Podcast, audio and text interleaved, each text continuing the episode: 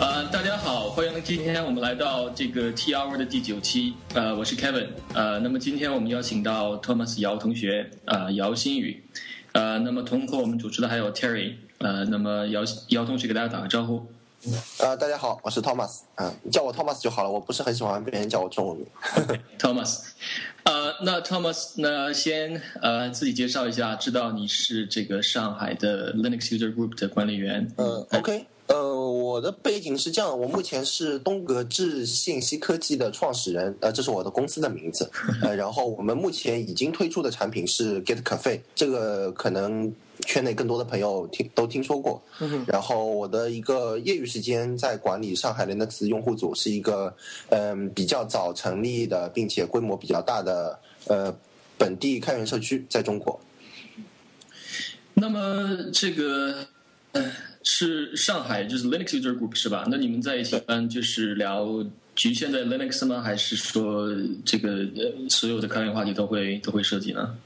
我们不仅我们不仅是看人话题，我们还会聊一些非常 geek 或者说非常有思想的一些一些主题。嗯，总的来说是一群非常有激情，然后非常有想法的一些做技术的人。然后有的人很有意思，他就是非常的滔滔不绝，他可以一扯很多话题。所以我们有的时候聚会会从这个大数据讨论到宇宙本质，然后再从再再再从宇宙本质讨论回大数据。这个确实很像那个 Geek Group 啊。OK，我呃我我有一个问题想问 Thomas 啊，呃，Thomas，我知道你你算是一个 Mac，我不知道算是 fans 还是怎么样，但是你很喜欢 Mac。我在想，但是你又同时去参加这个，呃，你又是领导这个 Linux User Group，我在想，这个会不会比较奇怪一点，或者是大家会不会觉得比较啊这个奇怪？呃，是这样的，就是说，当然就是在一开始玩 Linux 的时候，我们都很喜欢 Linux 的桌面，还有各方面的东西嘛。然后，那毕竟 Mac 这两年，就我觉得苹果这两年的产品，尤其是它的 ecosystem 整个生态系统都做得非常棒嘛。而且它又是 Unix，那么我在 Linux 就桌面这一块来说，我在 Linux 可以玩到的东西，我我 Mac 下面我完我完全都可以接触到。然后然后另外就是说体验还有各方面的呃产品，就尤其是桌面的商业产品，Mac 做的比 Linux 要好很多。所以目前来说，我们都是用 Linux 在做一些服务器方面的应用。嗯、桌面的话，我觉得这个没有必要说，因为我是 Linux user group 的人，所以我我不能用 Windows 或者不能用 Mac，那是非常糟糕的这个想法，就是不能有局限性嘛。嗯，cool。哎，我比较好奇啊，你比较喜欢哪一个哪一个 Linux？是乌邦嗯乌三我最喜欢的，我最喜欢的两个 Linux 发行版本是 Debian 和 Gentoo。嗯，啊有什么原因吗？大家介绍一下。嗯，Debian 它比较精简嘛，然后就比给人的感觉就比较干净，而且它的历史也很悠久，整个社区非常成熟，并且 Debian 的社区是非常呃非常 non-commercial 的。就是它非常干净，就给人感觉比较纯洁嘛。呃，我有一个朋友以前是 Debian developer，然后他跟我说，以前 Debian 他们官方开那种 conference 的时候，他们竟然是在篮球的那种操场上面开的，就大家一群人坐在那种操场的地板上面，然后像像像一群屌丝一样，就在里面开始讨论我们今天要讨论哪些 topics 这样。哎，这个不错呀。然后就是就完全没有，是不是？一群其实技术非常牛，然后也拿着可能在各种大公司或者小的创业团队拿着很高的薪水的人，完全没有架子，就大家就席地而坐，一屁股坐下来就开始聊技术。嗯，哎，这个感觉那么对，然后 Gentoo 的话，Gentoo 是这样的，Gentoo 我不知道你们听没有听说过 LFS 这个东西，呃，Linux from Scratch，它是一个，它其实不是一个发行版本，它是一套教程，教你说怎么样从分区这一步开始，从零打造一个 Linux 的系统。然后呢，Gentoo 呢，它其实是基于 LFS 这一层，就是它它要它要就是说。先把工具链帮你给弄好，就系统的工具链弄好了之后，你自己通过编译器去把包管理系统编译出来了之后，然后再去用这个包管理系统去安装各种桌面环境啊什么，然后所有的东西全是全部是你自己编译出来的。那么 Gen Two 它是所有这种这种类型叫我们叫 Rolling Update，就是呃滚动升级，就是它始终是始终是在升级包啊，没有所谓的什么版本升级这样的概念。那么它是 Gen 它是做的最好的之一。另外一个还有还有一个很有名的 Rolling Updates Distribution 是 Arch Linux。嗯哼，嗯，对，这个我也听到呃非常非常多的人给他好评。呃，那么我想就是呃往回收一下，来讨论来问一下你这个上海 Linux User Group。呃，我想具体问一下，就是说你们现在大概有多少会员，然后是一个怎么样的活动的情况？呃，然后如果想有没有人想加入你的话呢？是呃是什么渠道呢？哦，呃，我们是非常 open 的一个 group，因为 Linux User Group 这样的形式就是全世界都有。然后上海的 Linux User Group 是中国成立的最早的 Linux User Group，我们是在九七年成立的。嗯，然后的话，呃，到今年我去年的时候还还还拍了拍了个纪录片，自自己去把那个什么剪辑啊什么全学会了，还做了次导演，我靠，然后蛮蛮好玩。呃，我们现在我们主要的交流只有一个场合，就是邮件列表。呃，然后我们的邮件列表的会员大概有三千三千人左右，可能已经超过三千人，我已经有段时间没去看。嗯，那么我们一般一个月有五次线下活动，呃，四四因为有四周嘛，那么四个 Hacking Thursday，我们有一个叫 Hacking Thursday 的每周的线下聚会，还有一个有 top 带 topic 的阅读聚会，就是呃 topic sharing 这个样子。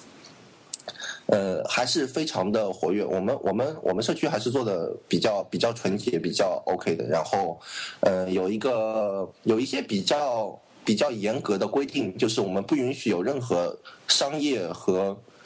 和和金钱挂钩的 topic，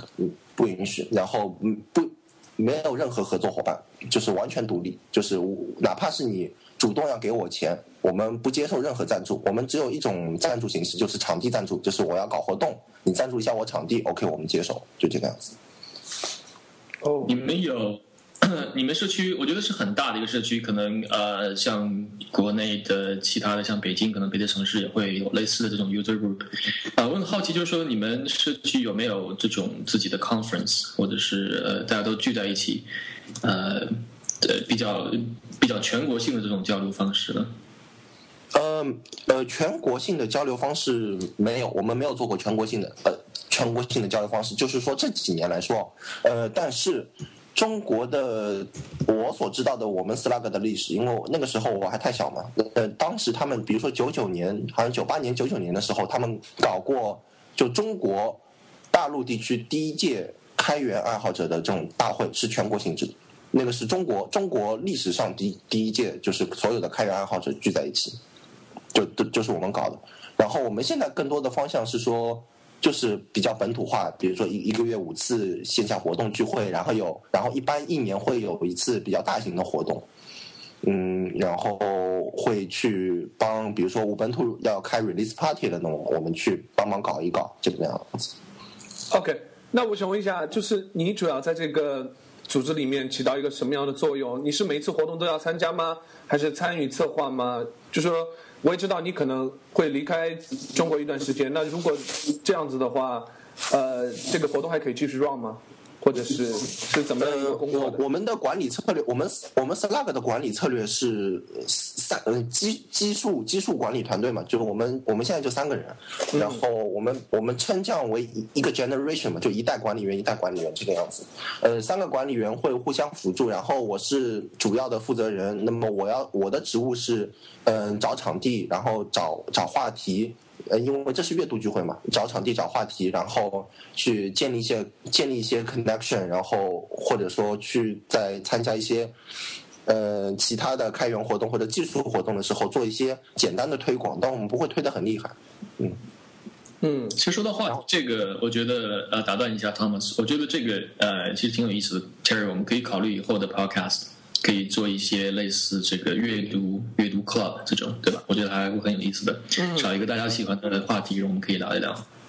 啊，对，呃，我的建议是这样的话题，你不一定要局局限在技术这一块，因为我的我的观点一直是，国内做技术的人看，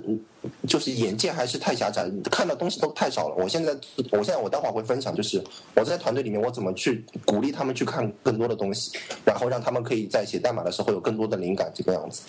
嗯，这方面我们会呃一会儿我会问你比较详细的，就是说关于你们团队 GitFace 里面团队的情况呃。所以我们先先把那个呃先放一下，先回到这个开源这个话题。嗯，呃，因为今天请你来也是主要想对这个开源的呃这些话题跟你聊一聊。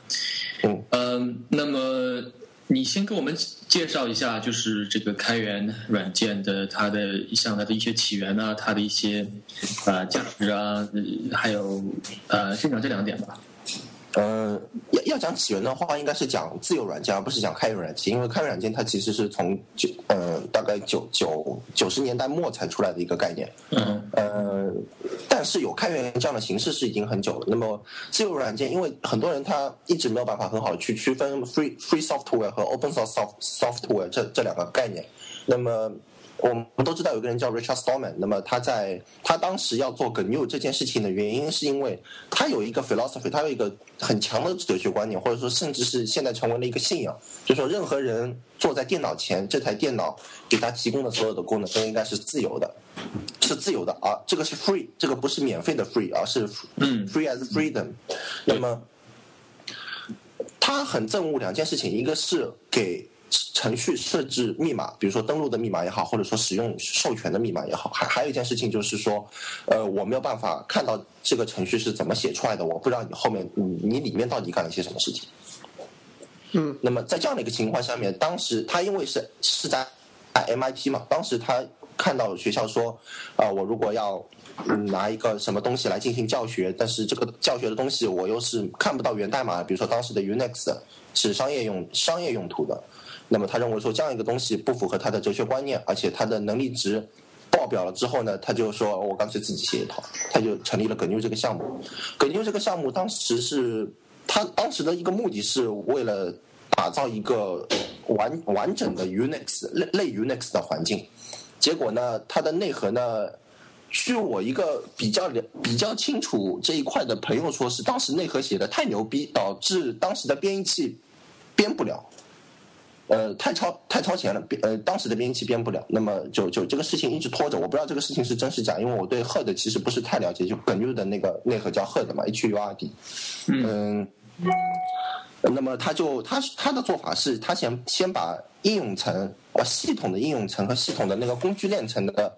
呃所有的东西全部相当于 copycat 了一下，全部类似于山寨了一下，呃把它全部呃用自己的那个方式写出来了。那么就有了我们所谓的 GNU Utilities，就我们看到那种包叫 GNU Utils 这个包，就是这样被写出来。嗯，那么之后这大概什么时候？这是哪年的哪年的事情？呃，他是八四，我记得他好像是八四年发起这个事情，然后好像九零年九零年不到的时候就已经写出来，然后那个时候呢，因为他内核始终没有搞出来，那么莱纳斯他当时是在那个。他的大学在学那个 Minix，嗯呃，Linux 这个系统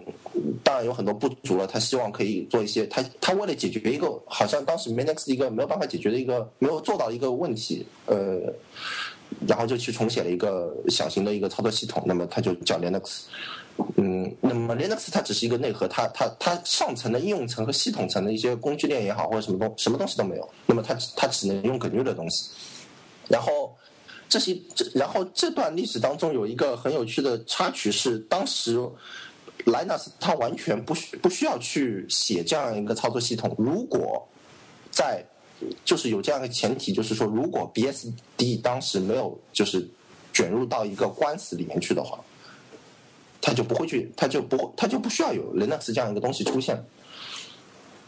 对，我觉得这个也很有意思，因为我记得当时呃，当时 Linus 他呃，一个 email 列表，他发了一封 email 说：“嘿，大家，我我现在在学这个叫 Minix，然后呢，呃，我自己写了一个东西，像玩具一样，没有 ready，就大家去看一下。”就我我一直很奇怪，说这个 Linux 怎么就到后来说这么 popular，从从那个当时那一封 email 很小的一个东西，嗯，我不知道你们有没有看过看过一部电影叫那个 Revolution OS 开呃操作系统革命，有没有看过？没有。啊，你们你们都可以去看一下这个这部电影里面都是一些 free software，还有 open source software，以及那个 Mozilla 那些就是很早期的开源的社开源社区的一些先锋的一些访谈式的一个纪录片。嗯，他们当时就讲了很多这样的问题，就比如说 BSD 卷入官司啊，还有那个 Linux 来啊，对 Linux 是怎么起来的？当时的当时的情况是。无论是从，因为因为计算机当时主要是两块嘛，一个是科研，一个是军事。那么科研那块已经起来了，就 BSD 已经分发到学校了。然后 Linux Linux 的出现，因为 BSD 卷入官司嘛，就大家都不能，那个时候好像好像不能用，然后 FreeBSD 也停滞了。呃，FreeBSD 好像是后来出来。Anyway，嗯，然后 Linux 的出现就是导致大家说，哦，我总算有一个开源的东西出来。然后大家愿意去进行 contribute 那么就就就就说一点点的那个积累了之后，这个种子就发芽了嘛。所以，所以我一般会跟别人说，Linus 这个人，他他的最大的功劳是说他撒了撒了撒了一个非常非常有潜力的种子，然后正好时势造人，那么他就起来了。嗯。OK，那这个所谓的这个开源软件啊，就是说，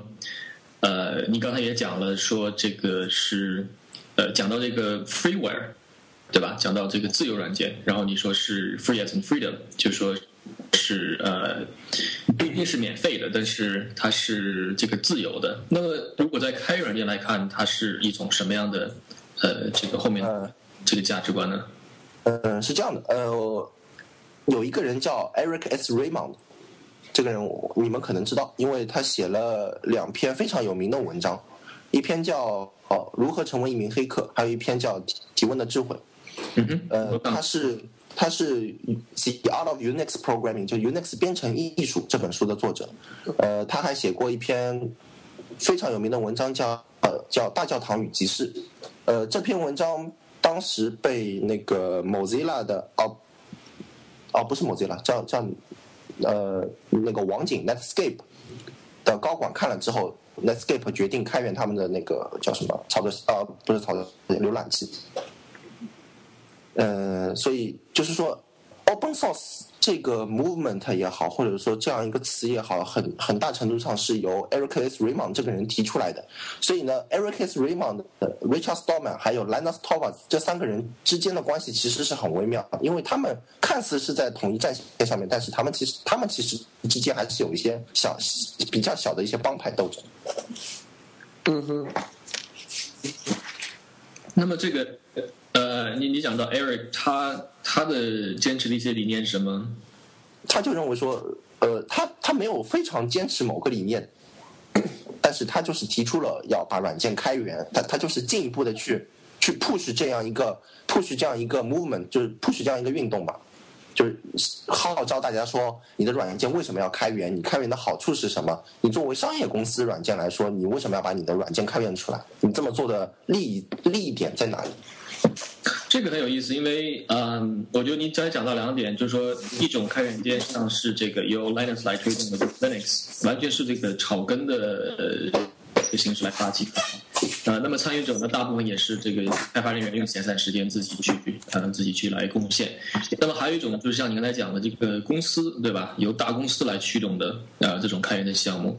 对。呃，你能不能给大家介绍一下，就是说这种由公司驱动的项目，它是一般怎么样运作方式？然后说这个这些公司为什么会呃投入资源来推动这些事情？呃，公司要开源某个软件的话，它的目的只有一个。基本上只有一个，就是让它的这个软件更加快速的，并且茁壮的成长，这个是最最根本的需求。那么这么做的目的是因为，我举个例子，比如说淘宝、淘宝网，对吧？他们用用 Nginx，用用用 Nginx。那么 Nginx 这样一个东西，它是一个开源的东西。那么他们在基于 Nginx 上面去做一些开发，来来来符合他们的一些性能需求，或者说进行一些性能提升。那么他们他们把这个东西闭源呢，没有对他们来说其实没有任何区别，如开源还是闭源也好，对他们的业务来说没有任何区别。我我卖的东西多和少，跟我的那个跟我的这个软件写的怎么样，其实没有太大的关系。但是当我需要说这个软件或者说这个 plugin，呃，能够在使用非公司人力资源的情况下面得到非常快的一个成长和一个提升的话，因为因为可能有些人他不是淘宝的人，他对这个 NGX 有研究，或者说他对这个东西有兴趣，他就是想参与，想去做一些无偿的贡献。那么淘宝它可以不花一分钱就从社社区获取到一些对他们产品或者说服务器这种系统有利的这个 feedback，或者说呃那个 patch，那么它的它的这样一个东西会更强壮，它的底层的一些系统也好，或者说一些软件也好，会更更强壮。那么何乐而不为呢？因为它没有影响到它的核心的业务。嗯，哦，可是那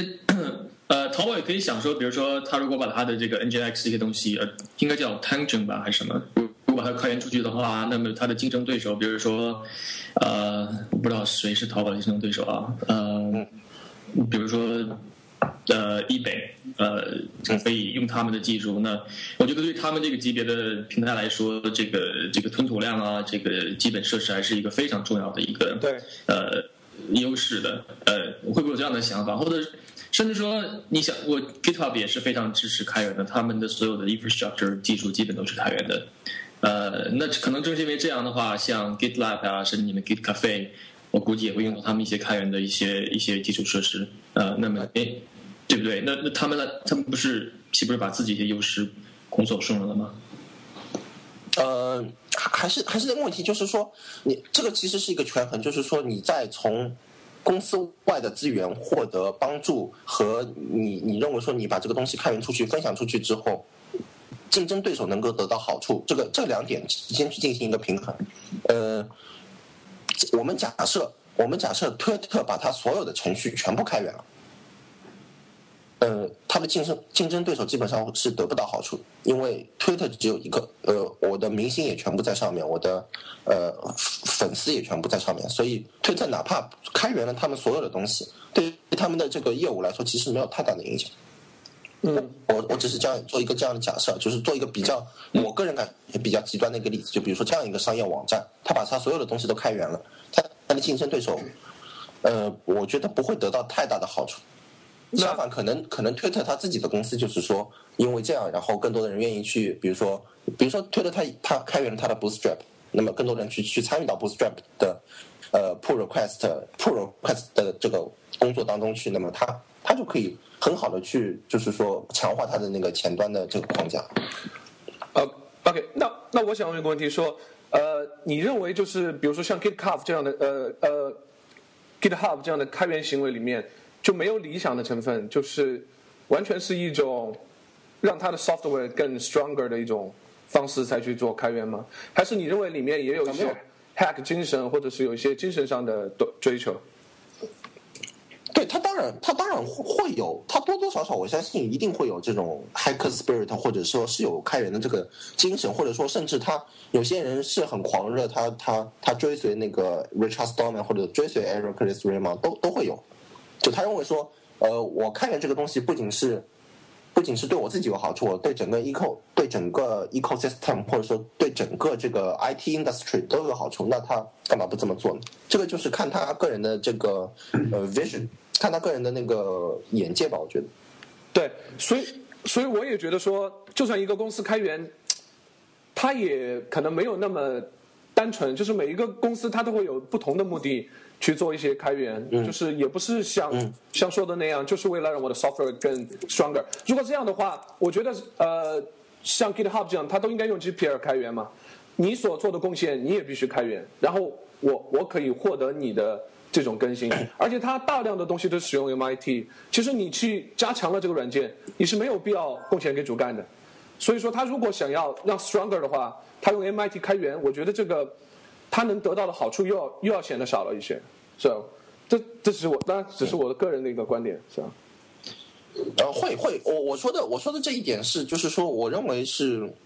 总体来说是所有的商业公司它的主要的一个比较大的一个因素，它来开源一个东西，或者说开源一个部件。嗯哼，然后你看国内的话，国内给我的感觉是更多的公司在开源一些东西的时候，更多的还是一个宣传的噱头。但是还是有很多公司，这个这个我待会儿会讲，就是为什么我会做给咖啡这件事情。那当时有很多公司就是找我说想去推广他们公司做的一些开源项目。那么这个推广的意思不是说是市场的知名度的推广，而是说，嗯，我需要真的找到人能够，就社区里面的人能够在我开源出来这个项目也好，那个应用也好。呃，去做一些代码上的一些实质性的贡献，而不只是说叫叫好不叫座这个样子。对，这个很有意思，因为如果这个对于开源的呃这些项目来看的话，其实他们所竞争的其实是 developer，对吧？他们竞争的是这些呃这些程序员的自己的个人时间。当然，因为因为国国内他这件事情很难做的原因是，比如说呃，比如说 Terry 这样级别的程序员。当当当那个 Rails 官方有一个补丁说，我希望你能够帮我来解决一下，因为我觉得你可能有时间，或者说你有这个能力。和国内有一家公司说，我希望你能够为我们的产品的一个开源部件去做一些优化。这两者之间去选择的话，国内大多数的程序员是愿意去去做一些成就感更高，或者说国际知名度更高的一些事情。因为没错，这个是这个就是说我同样花两个小时，或者是说两个人天的业余时间，一个周末业业余时间来帮来去做一个开源的一个项目，我为什么一定要去选择说为为国内的这个商业商业商业公司在做事情，而不是为我喜欢的 Rails 或者说 Ruby 这样的非常纯粹的开源开源的这个工具，或者说自己喜欢的一些 product 来做来做贡献。对，更重要的是，比如说这个东西我是天天用，我自己开发的时候我用得到，呃，那我自然会更愿意去给它付钱。如果你跟我八竿子打不到加公公司的什么东西的话，那很难哎会争取到我的注意力，或者是呃，更别说给他提提交一些补丁什么的。对，Kevin 说的这一点，其实就是个从个人的观点或者说个人的立场来讲，就是我现在在参与的这个开源项目是不是对我本身有利的？比如说我是一个。我纯粹的 Linux 爱好者，当当当苹果说，因为苹果其实在开源也是做了很多贡献。当苹果跟我说，我希望你能够参与到我的一些开源项目的时候，我我在我如果在 Debian、g e n t o 或者苹果 macOS X 这个三个项目里面去选一个的话，我肯定是选择 Debian 或者 Gentoo 的，因为我平时不用 macOS X，我为什么要为你为你的开源项目去做贡献，而不是为我在用的 Debian 或者 Gentoo 去做贡献？嗯，对。呃，这个是这个从个人的观点来讲，这是一个个人其实往往会看得更更更更更，我觉得更大局一些。就是我在用这个这个这样一个 Linux distribution，我如果做做一些这样的一个呃 feedback 或者说 patch 的话，其他跟我我可以使我在用的这个东西的社区更更强壮，是这样。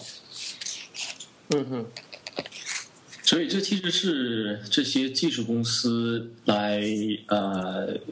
你可以看他们做 marketing 的手段，比如说，这是他们能够 reach 到这个 developer 的最最有效的方式之一。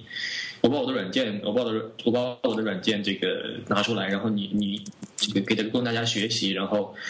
甚至说你可以每个人都可以做贡献。这样的话，要比以前的，因为我记得以前这个开源运动兴起之前，很多公司都有专门的这种什么呃什么 developer relations，我不知道你呃你们清楚不是就是。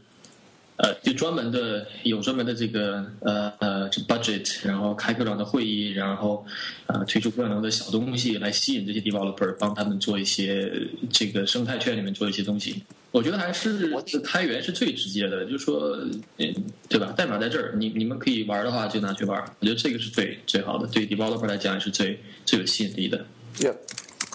呃，国内现在有一些公司。呃，有一个职位叫社区经理，我不知道你们有没有听说过，叫社区经理。嗯，这样一个职位，它就是它其实就是一个你说的 developer relationship，就其实它是面向面向工程师的一个呃呃 PR 或者说一个 BD，是这样一个职位，就是他他会去参加很多的这种呃 tech tech conf，然后有有 open source 也有 commercial 的。那么在这样的一个情况下面，他就是认识很多开发者，他也。他可能有一定的技术背景，所以他知道说我应该去找哪些开发者来为我的公司去做一些开源，无论是开源也好，还是把这个人招进来也好，一些一些一些操作。嗯。呃，就开源这个问题，我还想就说一下，就是这个商业应用。呃，因为我们刚才提到，比如 MIT 啊、GPL 这些 license，呃，现在有很多的开源项目是说，呃，就是它是两个 license 对吧？就是说你你有开源的一个部分，然后还有一个部分呢，你要付费，呃，来获取一些更比如说服务啊或者等等的这些东西。呃，能不能把这个给我们讲一下？嗯，这个有点像我们我们拿这个呃游戏应用来打比方好了，就就比如说网络游戏，你注册你注册一个人物，打造一个人物，呃，OK 免都是免费的，但是你需要有更更高级的功能，比如说我需要有一个更更好的道具，或者我需要有一个更。更多的这个金钱的，我要买金钱的时候，买里面的货币的时候，我就要付费嘛。嗯，对于一个类似我我呃，我记得好像 EXTJS XJS 是这样一个模式，是吧？EXTJ？EXTJS 是一个比较比较强悍的，Yeah，嗯呃，是一个比较强悍的 JS 框架。它好像好像有，我记得我我可能我可能搞错，就它好像是有免费的版本和收费的版本，就就是有这样的情况的。就它，它让你看到说，哎，我这个框架或者说我这样一个应用可以做哪些事情，然后留留一点想象空间。呃，更高级的功能你就需要付费。对啊，我知道的一个还是还有一个比较呃最近的新出来就是 Psychic，呃，这个是也是 Ruby Community 里面的呃一个呃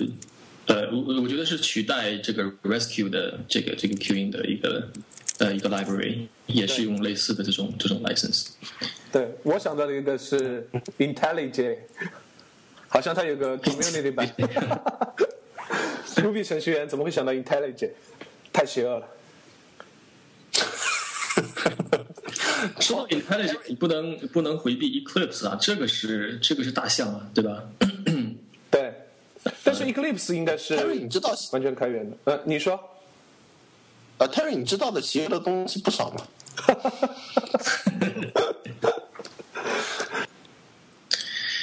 好，那我觉得呃，我们聊了开源不少这个开源的话题，我想把这个话题稍微来呃，从这个话题呢转到你们 Git Cafe，能不能给我们呃具体的分享一下？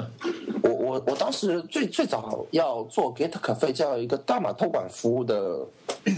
呃，促使因素是有有公司找我说，希望我能够利用我在这个圈子里面的资源，以及一些人脉，以及一些名望，来帮助他们去推广他们的开源项目。那么这是一方面，另外一方面就是我在一些比较好的大学做演讲的时候，那边的学生告诉我说，他们不知道有些东西应该怎么学，呃，不知道去学什么东西，然后希望去参与一些社会上面好玩的一些开源项目。没有机会，没有这样一个平台。那么我当时有问一些人说，为什么你们不去 看 GitHub？有有两种回答，一种是他们不知道有 GitHub 这个东西，另外一个是 GitHub 上面全是英文，他们没有办法，他们没有办法就是很好的用英文去跟那种国际项目的开发者去进行沟通，因为他们可能读没有问题，但是你真正让他去参与到一个，因为。国际项目都是有 IRC 有邮件列表，然后可能有的人用 goog google Talk 这个样子，那么他们没没有融入过这样的文化，他们不理解，他们也不知道那些外国人在在那个邮件列表和 IRC 上面讨论什么。真的参与进去，他发现很多这种网络术语他也看不懂。呃，那么其实语言会成为了一个非常大的隔阂。那么我当时就在想。如果我要解决这个问题的话，我就是要建立一个桥梁，就是让企业的人能够找到学生，因为他在社会上面很难找到有经验的开发者。因为之前说了，我作为一个有经验的开发者，我宁愿选择去参与国国际项目，或者说一些让我成就感更高的项目，而不是说我去为一个国内的一某个做开源项目的公司去去做做一个贡献，因为我没有用到他们的东西。呃，还有就是，还有就是。呃，怎么讲？就是说，呃，学生他能够通过这样一个平台去接触到一些比较好的项目，呃，所以当时认为说代码托管是一个是一个 must have 的一个 service，就是必须要有一个东西啊。然后我想了一下，想了一些可能性之后，把他们都罗列出来，我就觉得说，在国内做一个类似于 GitHub 这样的东西，其实是还是非常有必要的。那么，当然我我在我在一一年开始做这件事情的时候，我画了一张非常大的 mind map。呃，我我是有一套非常大的 ecosystem 要去打造，而代码托管服务只是我们第一个在做的 service 而已。所以，这其实是我们的一个先走的第一步，不是说我们全部就是做一个给类似于 GitHub 这样的一个服务。但，我们会把这一块做的尽可能的精致，然后能够感觉好用这个样子。所以，你的 Git Cafe 完全的。呃，对象就是国内是吗？是是这样一个群体吗？呃，就就 Git Cafe 这个这一条产品线，我因为我们现我现在用产品线这个词，就是说我们这是我们现在第一个产品线。就 Git Cafe 这个产品线来说，我们针对的是非英语母语国家。呃，我可能主要集中在亚洲这一块，因为亚因为台湾台湾已经有大学在用我们的东西给学生上课了，然后然后之后可能香港也会开始有一些用，我们跟一些高校也会有一些合作，这个样子。可是你们的 Git Cafe 还是进去之后还是英文的，你们的对象是非英语国家。可是，哦，那是呃，你进去英文有有这个原因，是因为你的浏览器可能是英文的。哦，你的 top 对，所以如果是台湾人，他的他的浏览器是繁体中文的，他进去就是繁体中文。如果我们大大陆人用的是这种简体中文的操作系统和浏览器的话，他进去就是简体中文。这个很有意思，因为我不觉得说。非英文本身可以把它划为一个市场，那你可以说，比如说非意大利文也可以是一个市场。为什么？比如说举个例子，说法语的人和说说中文的人有什么共同点？呃，是这样的，就是说，其实作为作为我们大陆长大的人来说，因为我们大陆这边对计算机专业术语的翻译做的不是非常到位，所以我们更多的时候是只看得懂英文，看不懂中文。呃，这个事情在我们做 Git Cafe 的时候，就是为什么我们会先做英文版，也是这个原因。因为很多术语我们根本不知道怎么用用用中文讲，我们我们根本就讲不来，然后就在那边绞尽脑汁在那边想啊这些词应该怎么翻译，然后想个翻译的方法，把把它 S 八 N 做上去。呃，但是繁体中文就不一样了。繁体中文我当时是让我台湾一些开源社区的朋友帮我帮我帮我翻的，他们翻起来就非常顺手，然后。台湾那边的朋友给我的反馈是，他们看到有繁体中文的服务，始终比看到有英文的服务要更开心一些，更 happy 一些。嗯，所以那那我现在想就说，对你这个 Git Cafe 这个产品线来说，或者说对你现在这个产品来讲，嗯，其实就是一个 GitHub 的，呃，我不能叫中文版了，因为你刚才说整个非英文国家的，就是基本上功能是一样的，但是。它是语言不同，是是这样。呃，对我我们就功能性本身来说，我们不会有太大的区别，但是我会有一些有一些，我我待会儿可能会讲到，就是有一些针对像中国这样的开源刚刚起步的这样一个环境，有一些不一样的做法。比如说，我们可能有捐赠系统，我们我我们之后会有捐赠系统。GitHub 它不需要这个东西，因为国外的这个开源的这个氛围还有各方面都很好，就是我不需要有这样的一个方式是驱动。一个开发者说：“哎，我尽可能的去维护好一个开源项目，然后可能会有人愿意给我们捐钱，这个样子。当然，当然有些人是他的确是在这么做。就比如说那个什么 AD Block，就很有名的那个屏蔽广告的那个插件，他就是靠这个做谋生的。就这个是他们的 full time job，就是靠靠靠靠别人捐钱。嗯，那么更更大的更大的一个。”因素来讲的话，就是它本身自己是一个 social network。比如说，我 Twitter 如果现在没有被 block 掉的话，它还是在中国市场打不过新浪微博，因为新浪微博它有中国的这个比较有名的那个开发啊，不不是开发人员，就是明星啊，或者说本土化的一些呃企业家比较大牌的一些人在上面。那么有很多人他他他没有在使用，他是他没有使用在那个。他们在使用那个推了，所以大大多数人还是会在新浪微博上面去关注他。嗯，那我想问一个问题，说，呃，就是你为呃，你为什么没有想到说说我去帮忙汉化 GitHub 来做到一个中文版，而是说我一定要全新的去建立这样一个 service 来针对中国呢？嗯，GitHub 是这样的，GitHub 之前有那个多语言版本嘛，这个你们知道。嗯。然后，然后他们把多语言全部取消掉，呃，中文这块他们肯定是不会做的，呃，然后之前有一家公司想要收购我们，那么他们当时是去找 GitHub 谈的，GitHub 他们的回应是不和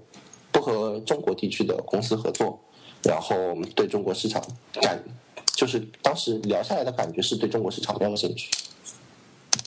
你这个我觉得，呃，我觉得是有原因的啊，就是说我自己总认为说这个，尤其对于 developer 这个群体来讲。这个语言，这个社区是全球性的。我我没觉得说，可能是我自己的感觉，可能我在人在美国，可能和大家感受不太一样。对，呃，我觉得像这种 全球的交流语言，就 developer 之间来交流的话，还真就是英语。呃，就像你刚才也讲一样，其实在国内的两个人讲话话题的话，也都也都往外蹦英文的词儿，这是很很正常的一个东西。嗯嗯，而且我觉得这种市场划分是不是？呃，我觉得像。新浪微博可能和这有点不太一样，因为毕竟可能中国人关注的都是中国人，对吧？那你这种技术社区可能是说，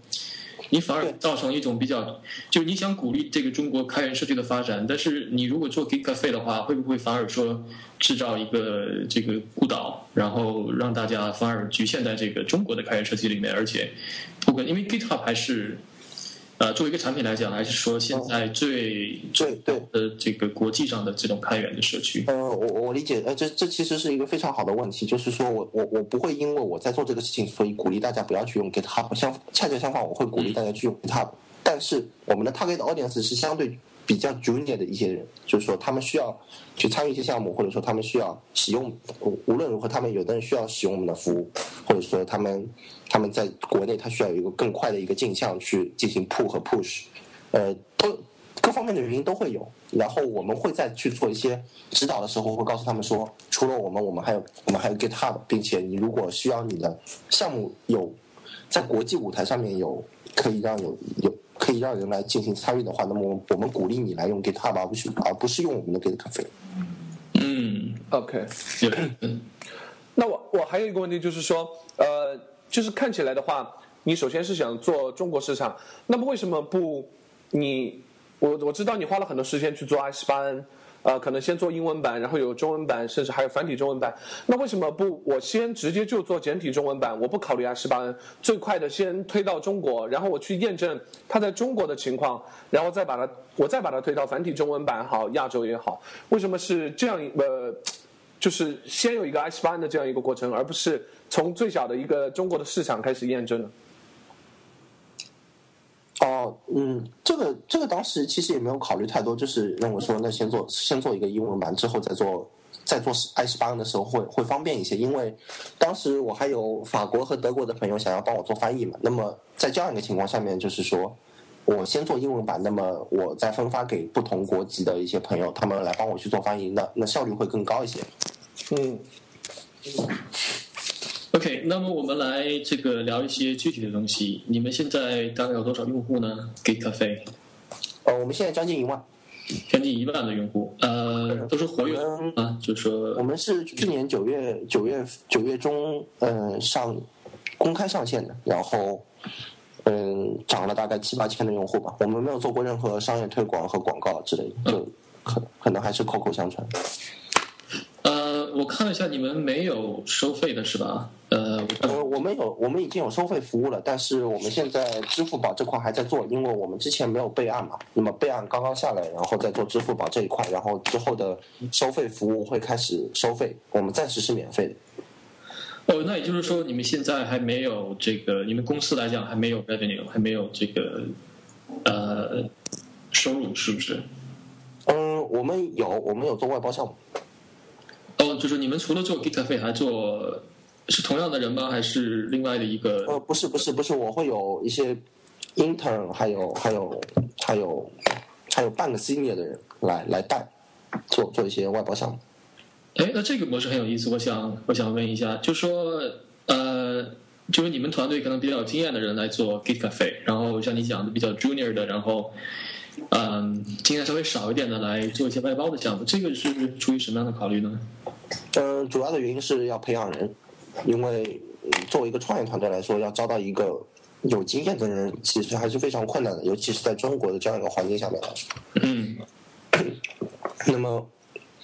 两方面，一个是锻炼 junior 的人，另外一方面就是哪怕 senior 的人先先进来了之后，除非这个人我非常信任，或者说这个人我非常熟悉，那么还是先丢丢给他外包项目，看他的工作状态，看他各方面的情况，然后再决定说这个人适不适合留在团队，然后他如果留在团队的话，那么他怎么样去更好的去融入到 Git 咖啡这个产品线里面的开发角色？可是你让这些人去做这个外包项目的话，你是说想看他们是不是能融入 Git Git Cafe？可是你其他的这些 Git Cafe 的主要呃人员都是去开发 Git Cafe，所以应该这个交流不是很多，你怎么能知道他是不是融合？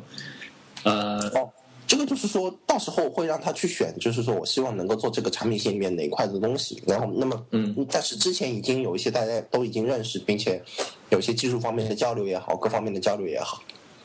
OK，我觉得就是说，先把他们放在一个温室里面，然后看看他们成长的怎么样，是这个意思吧？对，对我其实我其实筛选人，我我对团队这个人员的过滤和筛选方面其实是非常严格，但是我不会体现在日常的管理过程当中，我不会去说你必须要在什么时间点完成什么事情，你必须要在几点钟上班，几点钟下班。我就是靠自然而然的观察，就是我完全不管，我是完全不管。然后看说，OK，你你在我完全不管的情况下面，你能不能自己 push 自己，自己那个有非常好的那个状态和激情去把一个事情做好，然后学好，学好一些你可能要用到的东西，因为这些东西不是在你面试的时候可以看得出来的。嗯嗯。你们团队现在有多少人呢？嗯，马上就六个了，明天就六个了。我有一个新的比较 senior 的一个 engineer 加入。所以是六个人，那么呃，有多少？我知道你们有一个美工对吧？做设计的，然后呃我们的美工是兼职的，都是兼职的。哦，OK，那大概比如说我呃多少个做工程 engineering 的，然后运维的，除了除了我全是除了我全是技术，就我现在我现在就是打杂的，就什么事情都干。我想，我想你可不可以简单介绍一下你的美工？因为我知道这是个蛮传奇的人物啊。哦，呃，对对，是是是是蛮有意思的。他是他是中国第一代写科技博客的那个比较有名的做做做技术的人，然后有有十有十几年的呃运维 FreeBSD 和 Linux 那个操作系统的经验。嗯，他自己现在还有一个网站比较有名，叫 Wow 本土，是一个比较有名的 Linux 类的那个资讯类网站。呃，那么他的背景其实是一个做做技术或者说对开源，呃，对对 Linux 各方面都非常爱好的一个人。嗯，不过他的技术他的设计能力很强。那么就中国的 PyCon 就 Python 大会 logo 是他设计的，然后当然我们这边的所有的 UI 的事情也是全是由他来实现的。那么他设计也做得很 OK，那么所以蛮好的。呃，推特的那个。中文使用手册是他写的，还有反正蛮活跃的吧，在互联网上。嗯，他他在推特上面有十五 K 的 follower，十十六 K 了。酷，我我知道他、呃叫 Riku 是吧？嗯，对，Rico。嗯，酷。呃，有一件事我一直想问啊，Thomas，因为呃怎么讲，呃，可能 Terry 也有类似的这种这种感觉，因为呃，Terry 和我都在做自己的项目，呃，我的感觉是说，你们现在最起码现在来看，GitFay 还是你们的旗舰产品，呃，那作为一个小的团队来说，我的感觉应该是你们应该把一切力量都投入到这个最中心的地方，来减少任何的这个干扰。呃，因为做外包也好，确实是你讲的话可以锻炼团队，可以呃可能给你们解决一些最近的这种现金流的一些一些一些问题。嗯。呃，但是我我觉得你们终极来看，GitFay 还是或者叫产产产品线还是最重要的东西。呃，那么小的企业就拼速度嘛，就是说。嗯呃呃，我我还是不太清楚说你们为什么做了这个外包这个这个决定，而不是说把所有的人都投到 GitFay 上面。嗯，我我我我我我我非常理解，就是说创业拼速度，或者说速度很重要，效率很重要这样一件事情。嗯嗯嗯，但是效率和速度全是为了一件事情服务的，就是你的创业要成功，就就是你要成功。那么对于我这样的一个背景来说，我没有进过大公司，我在读大三，我在我在大三的时候就已经开始策划 Git 可飞这件事情。我我的社会经验非常非常少，那么在这样一个情况下面，我需要花更多的时间成本去学习怎么样去带好一个团队，商业团队就一个公司，呃，然后各方面的东西都要去看，都要去体，至少要体会一下。那么在这样一个情况下面，我认为说，嗯，把团队打造好比把产品打造好要远远重要的多。那么在这样一个情况下面，我花了更多的时间成本和各方面的成本都是在团队的打造上面，所以我产品，我目我之前的规划是我产品可以可可以慢慢做，但是我不能太慢，对吧？可以慢慢做，但是我更重要的是我这个团团队能够磨合成熟。那么现在是我认为说已经磨合的比较成熟的一个阶段，那么我们可以去做更多的事情。嗯，我们现在主要的精力还是全部在。咖啡上面，我们没有做任何其他东西。嗯，呃，那你说你这个是以团队为主的话，我呃我比较好奇，因为你讲你现在还没有盈利，然后呃，哦，Get 咖啡还没有盈利，你你讲的是这个做外包还是有一定的现金流？嗯，嗯，那呃，比如说你去，我觉得肯定你你对于这个 hiring 这雇雇雇人这方面是非常的看重的。那你说？呃，对于你们这样一个小团队，而且刚入职，啊，对吧？啊，那么你用什么样的方式来吸引人来加入你们的团队？嗯，这块我其实写在我那个准备好的那个要要讲的东西里面。招人是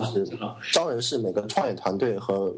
小公司、大公司都都会面临的问题。呃，我的经验。我的经验是这样的，就是我我还是比较幸运，因为我在社区里面有比较大的知名度，所以有很多人是来找我的，不是我去找他们。那么我招人的时候是，首先我招人的方式比较奇特。我之前在卢比川的上面发过一个帖子，还被骂了。呃，就我我当时就写了两句话嘛，就就说我在做我在做 Get Cafe，然后第二句话是对我对我项目有兴趣的人给我发邮件。嗯，我没有写任何其他的信息。然后当时骂我的人的观点是说你这样做不尊重求职者，我然后什么信息都不提供，在哪里工作，待遇大概多少，全部不写。嗯，呃，那我个人的观点就是说，我只要求一点，就是你对我这个事情有兴趣。那么你你具体的情况怎么样，你再说。那我我我要确保你对我这件事情有兴趣，那么你再来。那么我因为当时这个帖子，我的确招到了非常靠谱的人，而且我我是非常欣赏这个人，他。大学大概大四嘛，还没有毕业，已经快毕业了，已经有两年的 Rails 开发经验了。嗯，并且对我，并且对我的这个项目非常非常感兴趣，并很相信我们这个团队。嗯，呃，就是说，因为因为你走比较常规的方法的话，你你作为一个创业团队，尤其是白手起家的创业团队，我是没有任何背景，我没有办法去跟别人拼，说我要。拼那个工资，我要拼期权，我可以给你更多的期权。我有很大的办公场地，呃，提供你非常好的呃苹果电脑，或者说怎么样，没有办法，你你只能靠这样一种机制去过滤人。那么，所以这就提到说我招人的看三三三块嘛，一个是价值观，就是说你怎么去定义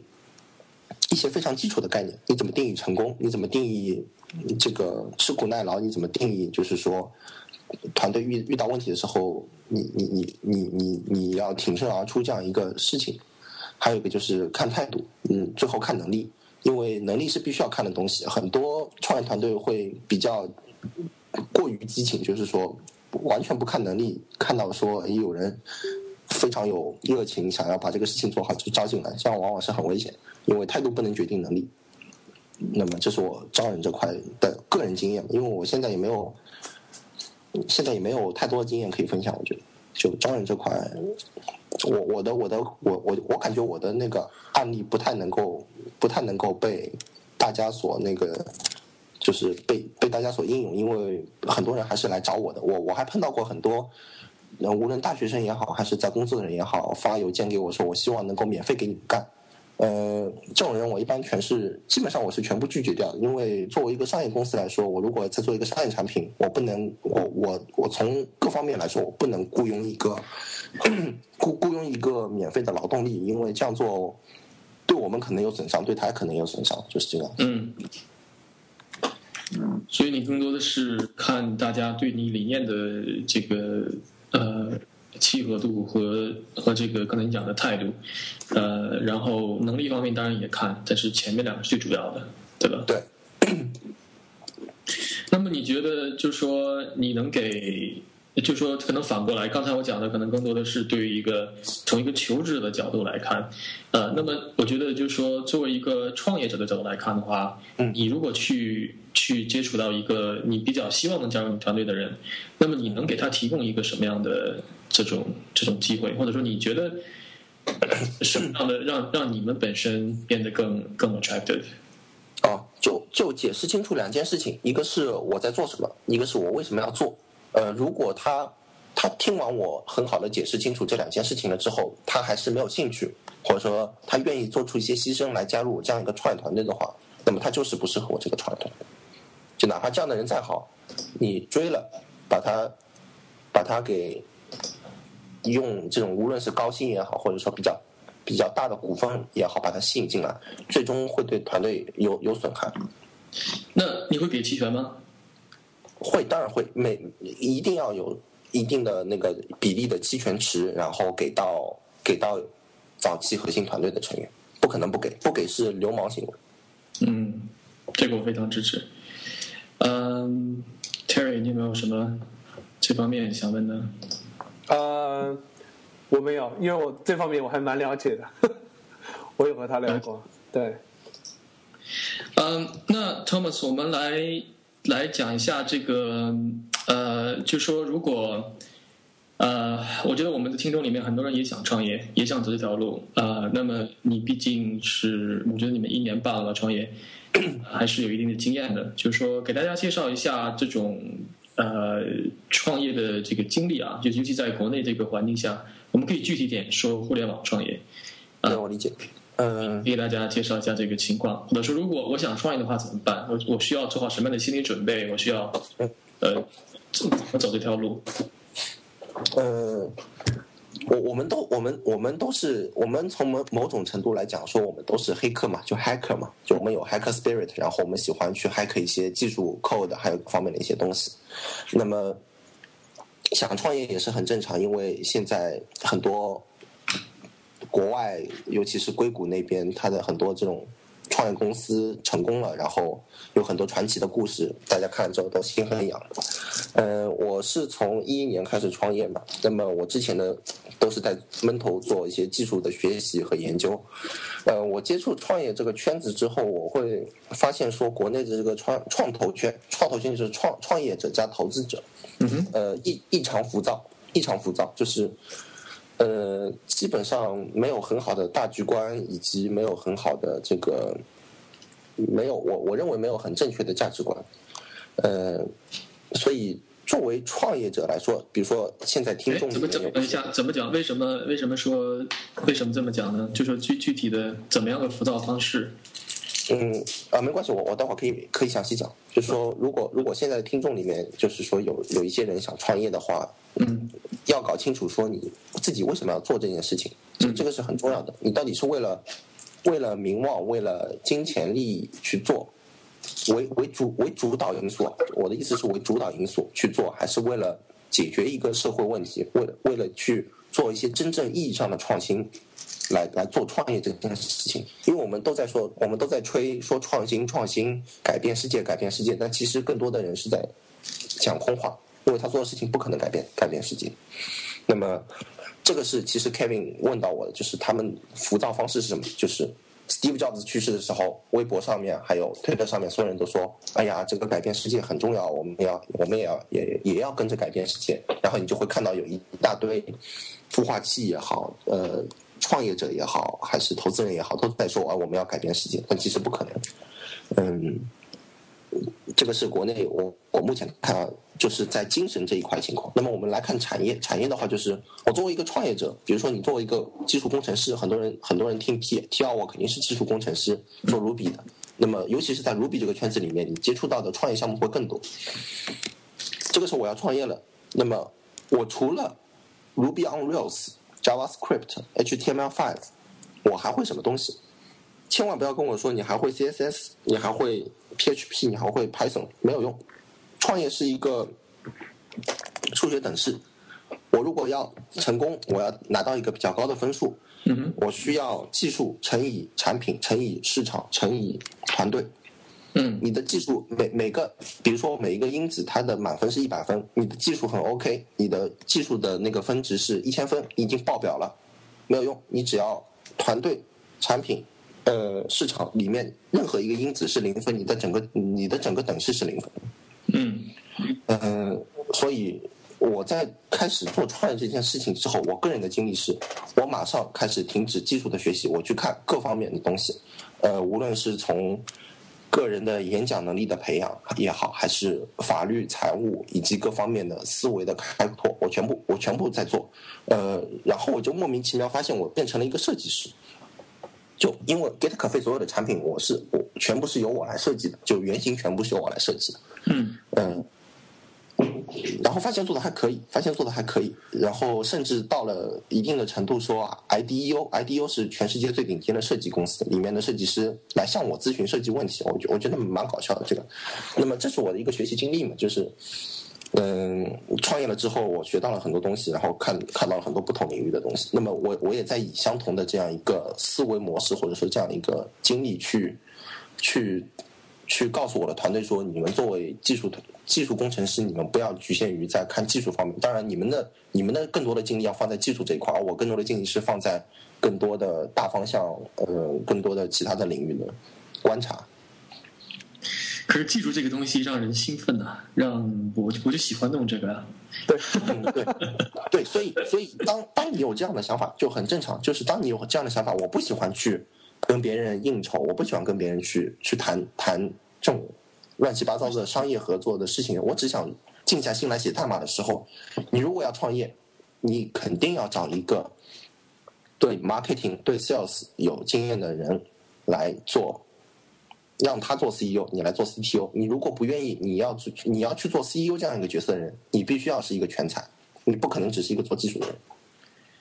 对，在这方面，其实呃，我非常同意你的说法，Thomas，就是说很多东西，呃，像我做呃 t d Academy 之后，才发现，像我现在写代码的时候非常的少，呃，也写，但是不是很多，呃，这个其他的方面，呃，怎么讲？就是说，我是觉得创业之后才逐渐的开始理解到说，呃。为什么有的公司，为什么很多的公司呢？技术型的公司吧，就是说很多的话语权都不在技术人的手里面。啊、我原来也觉得这个东西挺挺讨厌的，然后当然我现在也觉得它很讨厌。呃，但是我现在逐渐的看出来是，哎，好像有这样的原因在里面。呃，就是说，可能说技术人员，因因为我现在也要把自己看作是一个技术人员。嗯嗯，就说如果不接触到其他方面的东西的话，这个只是局限在技术本身的话，还是对于最起码在一个公司层面上来看，啊，还是非常非常非常不够的。嗯，呃，所以对，所所以所以做技术的这样一个人来出出来做这样一件事情，那么他需要找到一个很好的一个 partner，对吧？就是呃，做市场的 partner。那么这是比较这是比较常见的一个情况，就是出来做一个互联传统的互联网项目，比如说国内做的比较多的电商也好，或者说手游也好，网游也好，页游那个叫页游，嗯。Anyway，反正就是在这样一个情况下面，你作为一个 CEO 角色的人，你必你可以不懂，你可以不懂技术，但是你要理解，就是我我我要理解和尊重技术和设计这两块人，不仅是技术，还有设计这两块人在创业初期和产品产品的那个 demo 的打造的初期，对对产品以后整个架构的影响会是怎么样子？他如果不尊重，就比如说。二十个人、二三十个人那么小的一个规模的团队，他都会有部门之间的斗争。比如说产品，呃，那个市场部的人看认为说，呃，开发部的人应该听他们的，开发部的人认为说市场部的人应该听他们。如果出现有这样的情况的话，这样的团队肯定肯定是要死的。嗯，呃，我其实觉得就是说，呃，你刚才讲说，如果技术的话，想钻研技术，可以请一位呃比较懂市场运运营这些方面的人。呃，我同时给大家怎么打打气，就是说，呃，我觉得其实啊，能把代码写好的，学这些 marketing，学这些 sales，学这些其他的方面的东西，呃。都没有问题，要比反方向的容易得多，要比反方向说原来从事这个做市场、做推广的来学技术要要容易的太多了。呃，因为我们都知道说怎么样。怎么样通过这个 engineering process，怎么样把东西量化，然后怎么样来这个很有很有步骤的去去达到一个什么目的，这些我们都能都能做得到。所以那些像什么 marketing，我觉得都是一种，你可以把它理解成一种其他方面的一个 hack，对吧？就是说，像你，像你也是一样，你也是从技术出身的，现在接触到很多旁其他的其他的方面，所以说，其实是可以有很多触类旁通的东西。对，我还是就是说，呃，我觉得你讲一下很对，就是说，如果先真想走上创业这条道路的话，一定要，嗯，不是说不见得说一定要停止成为一个技术人员，但最起码要说把自己从这个圈子里跳出来，然后这个开始去呃接触，最起码看看自己是不是有兴趣。如果实在是没有兴趣的话，那那可能就像你说的，找一个合伙人，也也是一个挺好的方向的。嗯嗯嗯，啊，那。嗯，那来讲一下，就说如果 OK，我现在找到一个合伙人，或者说我对这方面开始学习了，我准备开始走这条路了，那我我怎么办？我现在，我是不是要去地方注册一下，还是要人批批准我，还是我去做产品，还是怎么办？你觉得应该是怎么走？呃，注册注注册这些事情都是一些非常手非常流程化的东西，这个应该自己去了解嘛。嗯，一般的，我我认为一般的有有两种做法，一种是。你有一个想法，就因为很多人认为自己有有非常牛牛逼的想法，那么你认为说你有一个想法，那么你又没有资金来源，并且没有找到合适的种子投资人，或者说你不想找种子投资人，因为种子投资拿到股份太多了，嗯，那么你可能可以愿意去参加一个 incubator，就是孵化器，嗯嗯。但是问题又来了，就是因为国内这样的一个创业的环境以及它的整个的生态系统完全不成熟，导致它的孵化器，呃，我目前看到的国内的孵化器基本上没有一个是像样，没有一个是像，基本没有一个是像样。因为作为一个孵化器，它其实要提供很多东西。嗯，我讲的简讲的比较讲的比较多的几个重要的因素是法律、财务、市场。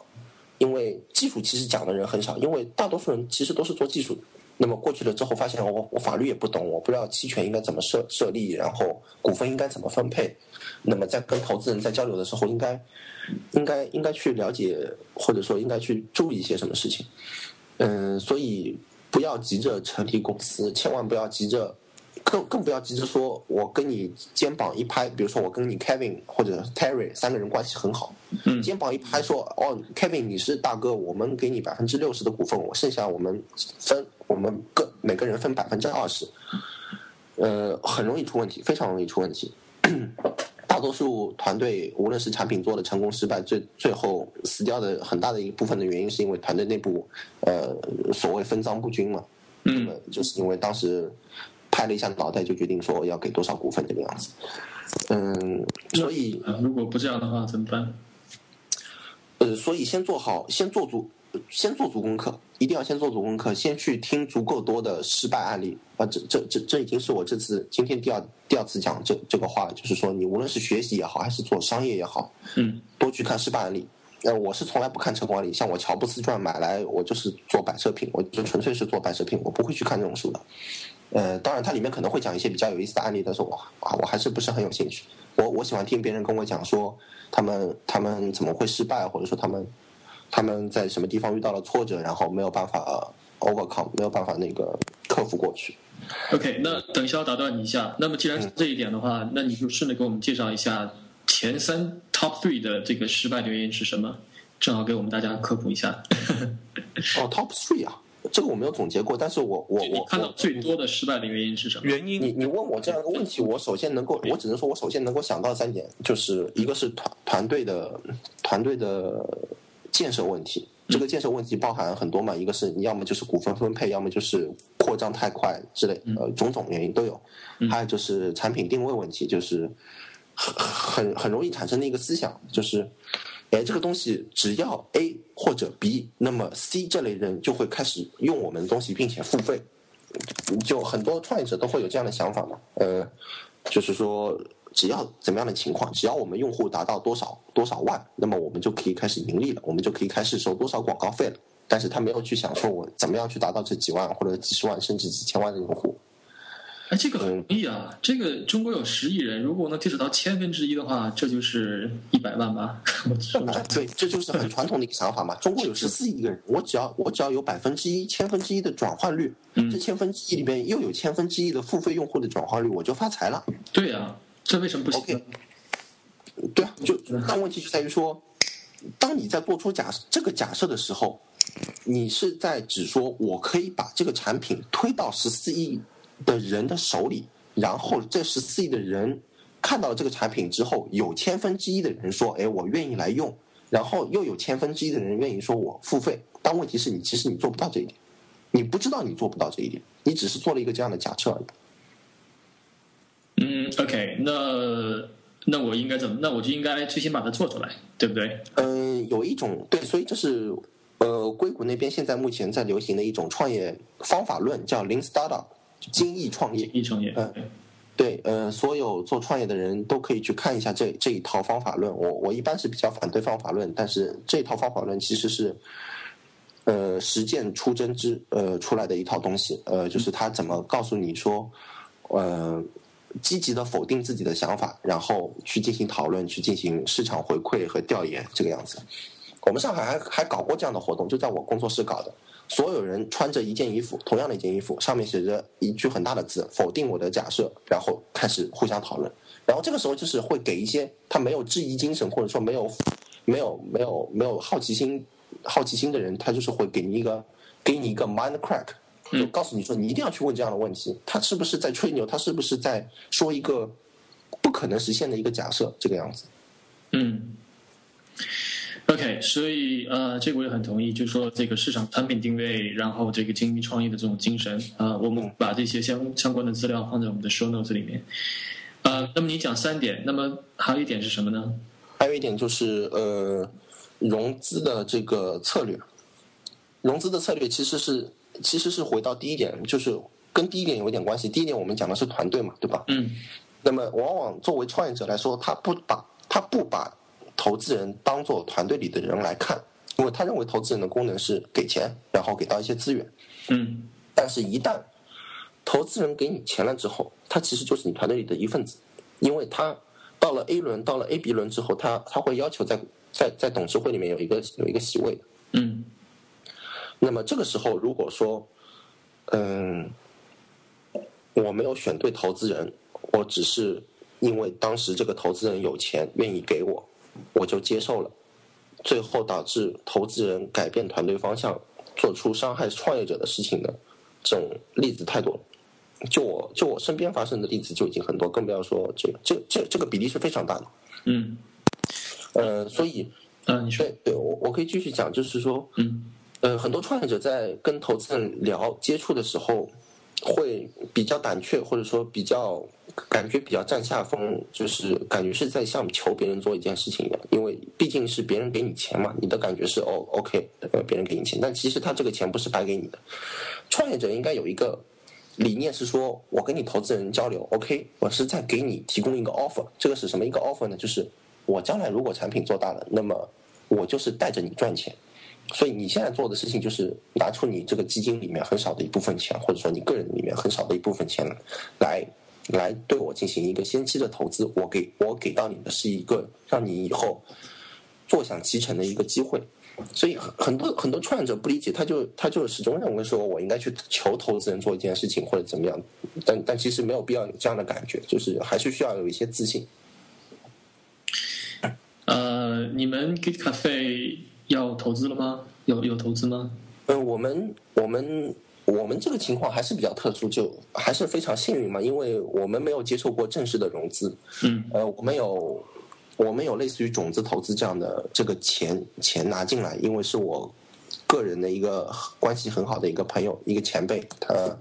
他他已经做了两家两家比较成功的公司，一家成功一一家公司已经快上市了，嗯，那么当时我在开始做 Get 咖啡的时候。嗯，遇到一些财务方面的困难，那么他他正好那个时候在问我我的近况怎么样，那么我把我的情况告诉他，他就跟我说你要多少钱我给你，然后他也没有给我，他也没有跟我说过要持续给我多少，然后也没有定说那个我要回报给他多少股份比例，他随便我嘛。那么我呃，那么当时就是因为这是很关系很熟的朋友，那么互相信任，那么就就就先拿了钱把事情做起来，那么拿到现在，呃，我们也没有花太多的钱，然后我我我出于回报，呃，按照一个比较正常的当时的一个天使投资的一个比例，呃，给到他一定的股份，嗯，就，所以我们我当当然我们现在在融那个，我们现在在融资，我们现在是有在进行正式的融资操作。呃，所以我觉得呢，你们的走过的路程，我帮你们呃，就是梳理一下，就是说，你首先有这个想法，然后呢，你去呃组组装这个团队，对不对？对，发动身边的一些朋友，可能都是你比较，因为你在社区里面比较活跃，所以你知道谁比较靠谱，谁比较技术好，是这样的。然后几个朋友之后呢，开始做起来，然后做到差不多的时候呢。呃，正好你有这个朋友愿意给你提供这个资金的资助，然后呢，而且是我觉得非常理想，就是他不愿意，他不会太介入你们日常的操作啊这些，对你比较放心。嗯，呃，然后呢，你们继续做这个产品，做到一定的规模之后，现在你想去去这个呃做这个 fundraising 这个 A 轮去找是是 VC 吧，还是继续找天使？还是我我们可能现在这个阶段还是继续找天使。嗯。所以呃，我觉得这条路的话走起来的话，嗯，那你们现在而且还讲的是这个最起码从产品上还没有没有任何的收入，对吧？嗯，那我想就是跟你做一个这个叫怎么讲头脑风暴还是什么假设，如果你们的产品。比较早的开始盈利的话，就是说，比如说你像 GitHub，它有它的这个 Pay 的这这条这条路子，它可以呃，而且它我 GitHub 从一从第一天开始就是盈利的了，呃，很很早了，不能说第一天，呃，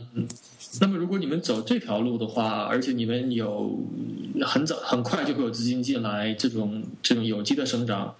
呃呃，和你现在走的这种方式的话，你你你有什么有什么意见呢？呃，你是说这两者的好处和坏处，还是对比？还是就对比，就是说这样讲吧。比如说你们现在产品已经上线了一年半啊，那么如果比如说你们上线半年之后就开始收费啊，那么这样的话，你们现在现金流应该已经很不错了。就你们或者这个这么做的原因，还是因为我我我花了更多的时间成本在那个团队的打造上面嘛。我是我是去年年底才注册好公司的，我不是一开始就注册公司的，所以我在注册公司之前，我我我带团队已经带了差不多一年一年多了。那么在这样的情况下面，我认为说。已经成熟到可以注册公司这样一件事情发生的时候，我再去注册公司。所以，只有我注册了公司了之后，我才能去做备案这件事情。备案做了之后，我才能去做收费那个支付宝的收费。所以我们不是不想早收费，而是出于这样一个选择，那么做做一些做一些权衡。那如果你们准备开始收费的话，呃，那你觉得引入这个天使？下一笔的天使投资有必要吗？就是我有必要，因为我们是我们是为了下另外一个产品线在做做做融资，不是为了。当然，Get Cafe 它也需要，但总总体来说是为整整个一个团队来做这个事情。OK，就是你们现在有六个人，但是已经做好打算要打造多个产品，是这个意思？没有没有，我我如果要打造多个产品的话，我我肯定要继续扩招。OK，嗯。那你觉得这样对于一个创业团队说是不是没有 focus？就是说，因为能同时的，我觉得能同时能打磨好一个产品就已经很不容易。呃，能一百个尝试者里面可能有九十五个或者九十七个人都会失败。呃，那你现在想多线同时进展，这个是不是有风险？你是怎么？呃，会，当然会有，但是我我最终的目的还是去打造一个呃生态系统嘛，ecosystem。我我我我会做一个产品链，呃，所以我是为了这条链子去去做事情。那么我我肯定要去牺牲，就是说去这个叫怎么中文怎么讲？就反正英文就叫 takes the risk 嘛。嗯哦哦，就就冒这个风险，就冒冒这个风险。嗯嗯嗯。肯定会有，就是说，你如果说 focus 这一块的话，如果花，比如说我招了招了十个人，十个人集中在一条产品线上面，那自然情况是更好的。但问题是在于说，我不知道这个产品能不能非常好的盈利，或者说我如果四个人去，就是我新招的四个人再去做另外一个产品，那其实另外一个产品可能成功了，然后带又带动了我这条产品线的那个成长的话，那可能情况会更好，所以我会有这样的考虑。但同时你也 take 了 opportunity risk，就是说你可能因为产品 GitHub 之所以没有成功，是因为你没有花足够的精力去去给它浇水。哎，对，会会，当然会有这样的，当然会有这样的可能性，所以我我肯定是要做权衡。嗯嗯，interesting，有意思。嗯，呃，Terry 有什么？Terry 有什么？没有没有，我我觉得蛮有意思。这个，因为说真的，我我我还是会有这个疑问，因为我也觉得。呃，你在什么时候应该 focus 这个产品？然后在什么情况下，你觉得有新的机会？我是应该果断放弃了我前面这个产品，去 focus 那个产品呢，还是说我应该兼得？这种选择，对创业者来说，其实还是很多时候还是蛮难的。嗯，对，所以，所以我我是一开始就画好了一个很大的规划的图嘛，就 Get Cafe 是我要第第一步要走的。第一步要走的路，所以我我是事先就已经安排好了，我要我要这么这么走下去的，而不是说我这个事情，呃，我这个事情做的发现哎，快快没希望了，所以我去做另外一件事情，这个这个是完全两码事情。嗯，那那听起来，因为你有一个很大的 plan，也就是说，你在开始的时候基本上就是决定要走融资的这一条路了吗？对对，嗯，对，OK。我觉得 Thomas 就是他的他想法不仅是，就是这可能是我一一开始和我想的不太一样的，就是我原来我以为 Git Cafe 就是呃基本走 GitHub 这条路，对吧？因为中国的很多这种 App 都是，嗯，那基本讲的话就是国外有个什么这个模型出来，然后我们把它搬到中国，然后呢本土化，然后社区要怎么样？嗯，甚至说希望中国政府能把它强调，这样的话我就就像像百度一样就成长起来。你在笑，因为我看过你，因为我在 Twitter 上我们是互相 follow，所以我知道你不是这样想的，因为你还是比较啊，anyway。嗯，但是我觉得你你可能想法是，并不是说呃想做一个中国的 GitHub 这样一种思路，而是你是那肯定肯定不是，呃，只是可只是去克隆一个 GitHub，把它这个服务克隆过来，然后增增改改一些小的 feature，其实我觉得嗯非非非常无聊，而且。就完全没有意义这样子做，虽然可以达到一些我之前说的一些一些目的和和一些问题的解决方案，但是始终我没有办法办法去完成我的这个 mission，我的因为我的这个 mission 需要更多的 service，我需要更多的那个 partner 来来帮来帮助我一块来完成。嗯，好的，那。就说呃，我我我们在之前这个夸开开始之前，我们也简单的聊过啊。我觉得我还是比较欣赏你的，呃，所以也希望你这条路上能走的比较比较顺，然后比较成功。呃，谢谢谢，加油。呃，Harry，你看还有什么要要说的？我们在进入 pick 之前，我觉得差不多了，应该可以进入 pick。好，今天我们可能又超时了。Yeah，啊，那好，那么我们就进入我们最后一个环节，就是说这个呢，就是分享。呃，每个人给大家带来一些自己呃最近发现的或者喜欢的东西。那么一般都是从嘉宾开始。那么 Thomas，你你先来吧。呃，因为因为前面 Kevin 和 Terry 跟我临临时说要有这样一个环节，那么我因为之前不知道，可能是我疏忽了。嗯，那么我会有一个问题，因为我们是通过语音来录这样一个节目，那么我要跟你分享一个链接的时候，这个时候怎么办？我我你你们当然可以出一个呃这种 cast 类似于 cast 里面那种文字啊，或者说一些这种 share 把它放在网上让大家去看，但那样的话始终就是体验不是很好。然后我正巧正巧有一个朋友是我一个微微软的朋友。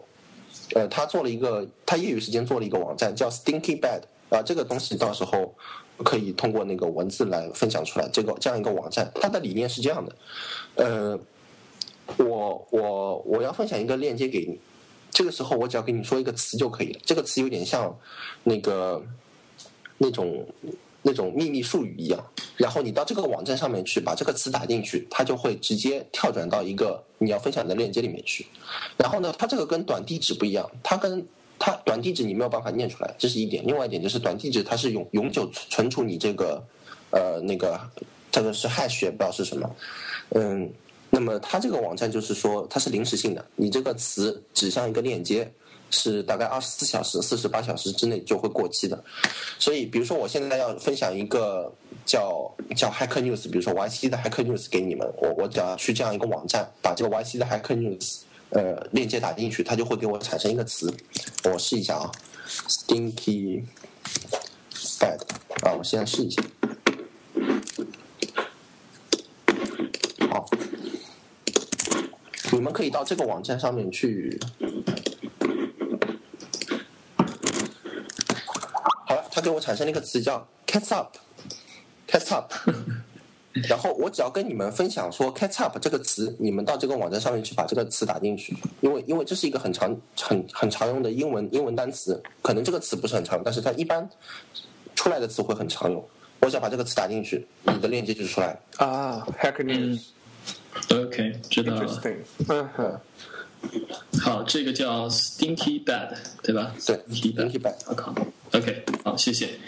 嗯，还有还有就是一些呀，那个一些我现在在看，因为我现在在做，因为我现在在做设计嘛，我各方面的东西我都在看，所以我现在会对一些能够激发我灵感和想象的这种网站非非常非常在意。呃，第一个分享的就是我我现在在看的那种摄影类的网站，叫五百 PX，非常有名的一个摄影家分享他们。分享他们摄影作品的一个网站，五百 px 上面的摄影作品基本上全是神作。嗯，哇，D 确实也很喜欢，好像。基基本上全是神作，基本上全是神作。我我 follow 了一大堆摄影摄摄影家。哎，这个真的不错哎。要，然后然后是 The Fancy Fancy 这一块呢，它就是。嗯，它根据不同的、不同的这个 category、不同的分类来给你给你展示一些有创意的一些东西。嗯，然后你可以去了解他们的那个购买价格。它有一点类似于导购类的这种网站，然后你可以分享到 Facebook、Twitter 等等 social network 上。然后我因为比较喜欢看建筑，还有一些设。艺术方面的东西，那么这上面会有很多这种很有意思的有关科技类产品也好，或者说设计也好，办公办比比如说办公室的设计也好，都会有。然后你比如说你作为创业者，或者说你作为公司里面在嗯想想想搞搞一些比较有新意的东西的人，那么看这样的网站可以带来非常多的这个灵感。好的，这个是 The Fancy，嗯，The Fancy 点 com。还有吗？嗯，然后是这些是那个设计类的，是呃，我就分享这样。还有一个叫 OverAPI 点 com，OverAPI 点 com 是一个非常全的 cheat sheet 的这个网站，你们进去看就知道，这个非常全，Python、jQuery、Node.js、PHP、Java、Rails，然后到那个 HTML、Linux，所有的那个 cheat sheet 全全在里面。嗯，Cool，OverAPI，OK。呃，然后对这个这个网站的那个 U U X 做的也很不错。好的，呃，那好，那我来分享一下，就是啊，我今天给大家分享一个，那呃，我最近呢，我想就是凡是做软件开发这一方面，尤其是嗯做的比较有经验的，呃，一定对这个 Martin Fowler 这个人很熟悉，对吧？呃。他出了很多本书，呃，在他是基本上是 ThoughtWorks 的领军人物。那么他最近呢，跟 Ruby Rocks 有了呃做了一个 podcast，呃，我刚听，呃，觉得非常的好。呃，就是说不管是从这个光伏建零的方面讲这个系统啊，还是啊，还是就具体的，比如说他讲到说 Rails 其实用了非常非常多的多的这个，呃，他的写一本书叫做 Pattern for Application wait pattern of enterprise application architecture。嗯，就是说你会发现说 Rails 其实很多的这些术语，甚至 Rails Rails 这些的 class 的名字都是从这本书里来的。呃，那么 DHH 呢也也非常推荐这本书啊。嗯，其实我分享就是他的这个 interview，呃，和这个 Ruby Rails，呃，是是非常的非常好。Cool。OK。到我了。对。OK，我的 pick 就是五百 px，实际上是 Rails 写的。OK，it's a joke。呃，我的那个哦不，是不是这不是 joke，这是真的。太想讲太多了。不，它是真的。呃，这不是一个 joke，五百 X 真是 Rails 写的。OK，呃，那我的我的一个分享实际上是一个叫 Airfreight 的一个 application，是 Mac 的一个 application。我相信可能很多人也都在用，就是它的 logo 是一个帽子。然后呢，它的主要功能呢是拿来打开你的 application。然后在它现在推出了二点零版，呃 V 二就二呃第二版本。然后在此之前呢，我其实也就是用它的免费版本来呃打开程序这么简单一个工作，因为我觉得它很快。然后当它出了二以后，我去看了它的这个 Power Pack，实际上是收费的。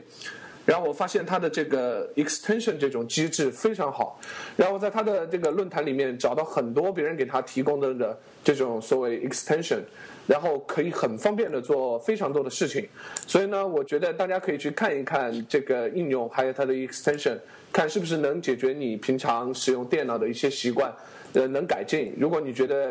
啊，it's OK 非常好的话，我觉得这是一个非常不错的产品，Airfree。